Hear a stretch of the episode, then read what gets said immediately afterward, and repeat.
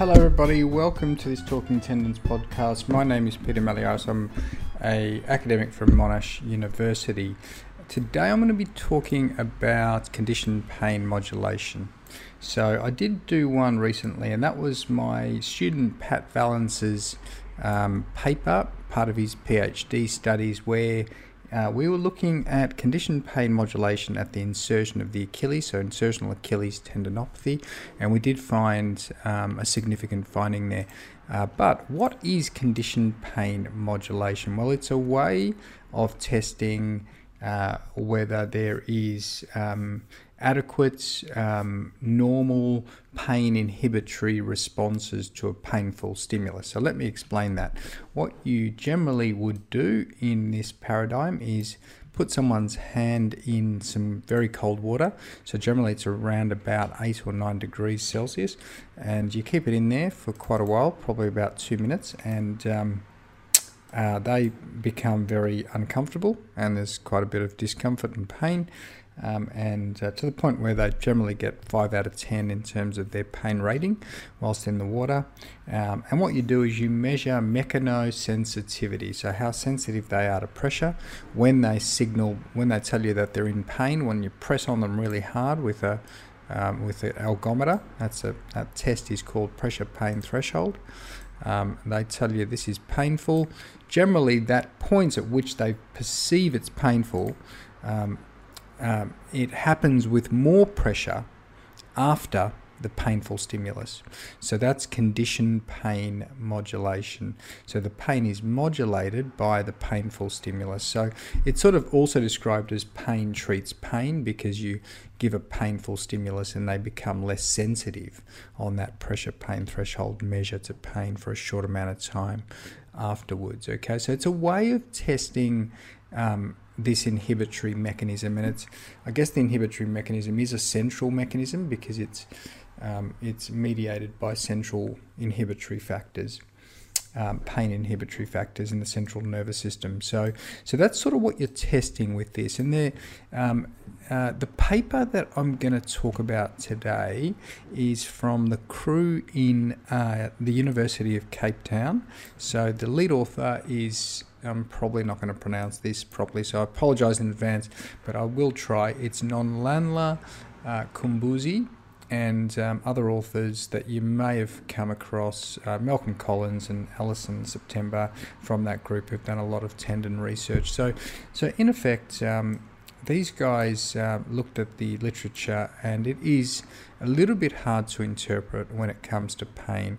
We know pain is a bit of an enigma in tendinopathy. We think that it's probably related to peripheral sensitization and local nociceptive uh, factors uh, that could be driven by the, the cascade of you know cell driven biochemicals that um, are um, sort of located within pathological tendons. We know that. Um, uh, but there's also some evidence that there could be changes in the central nervous system, including changes to inhibitory mechanisms like the CPM, but also there's other proxy measures of central sensitization. So, for example, you tend to get really mechanosensitive all around your body, for example, like in fibromyalgia. That's a real sign of central sensitization as well. When your um, your your threshold for triggering pain from pressure is reduced globally around the body. So so these things can be used as measures, and they they have been shown to be um, impacted for tendinopathy, especially in the upper limb. There's evidence for central sensitization um, uh, based on these measures, but not so much in the lower limb, and not so much. It's fair to say with measures like CPM. Uh, the other measure that hasn't been looked at very much is um, uh, is temporal summation, where you apply a painful stimulus over and over again, and you get this summation of that um, noxious response, um, painful response. So, uh, so that, so the, the, these paradigms um, have not been looked at as much, and this group wanted to clear up some of the um, data in the Achilles, where in the mid portion Achilles, um, Tompra uh, a while ago showed that yes, there was a CPM effect that was um, you know that was showing there was reduced inhibitory response to this um, painful stimulus, but other studies like Plinsinger and other people have shown that maybe we don't see these differences. They haven't all looked at CPM, but they've looked at other proxy measures of central sensitization. So there's a bit of debate about whether there is central um, pain processing changes.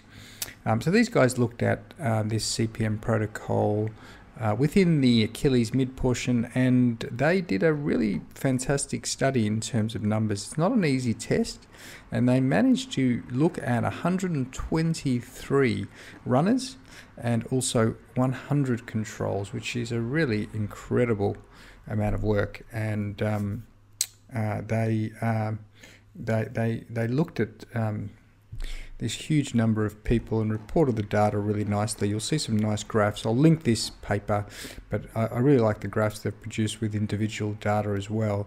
And they look at PPT before the cold pressor and after, and they look at the CPM effects of the change in PPT. And they basically find that there wasn't a huge, um, well, there wasn't any uh, significant differences between the controls and the people with Achilles tendinopathy in terms of their CPM response. Um, that that was that was uh, pretty much this you know the main finding um, that there wasn't um, a difference in their CPM response, and that was their primary aim. So they addressed the primary aim. They looked at that. Um, there, uh, I guess one of the things to mention is that the CPM was taken, or the pressure pain thresholds were taken at the painful Achilles. And uh, Pat Vallance has talked about this, my pediatrician, in his paper, uh, that th- that might interact with the local nociceptive mechanism. So it also might interact with their anticipation of pain, uh, and that might muddy the waters a bit uh, because it is a psychophysical test. It's also about the apprehension and also their anticipation uh, but also the local pain mechanisms that are um, occurring there.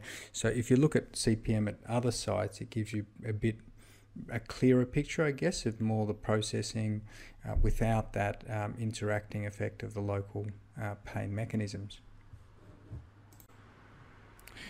All right, so let's talk then about the actual CPM response. The CPM response was quite uh, variable, um, and you can see in figure one um, the, the third figure, figure C, as part of that panel of figures, there's quite a big variability. Some people actually got uh, to stand more pressure, which is the normal response after cold water immersion. Some people stood less pressure, but overall there was no real differences or change, uh, no overall CPM effect in either group, which is interesting in itself.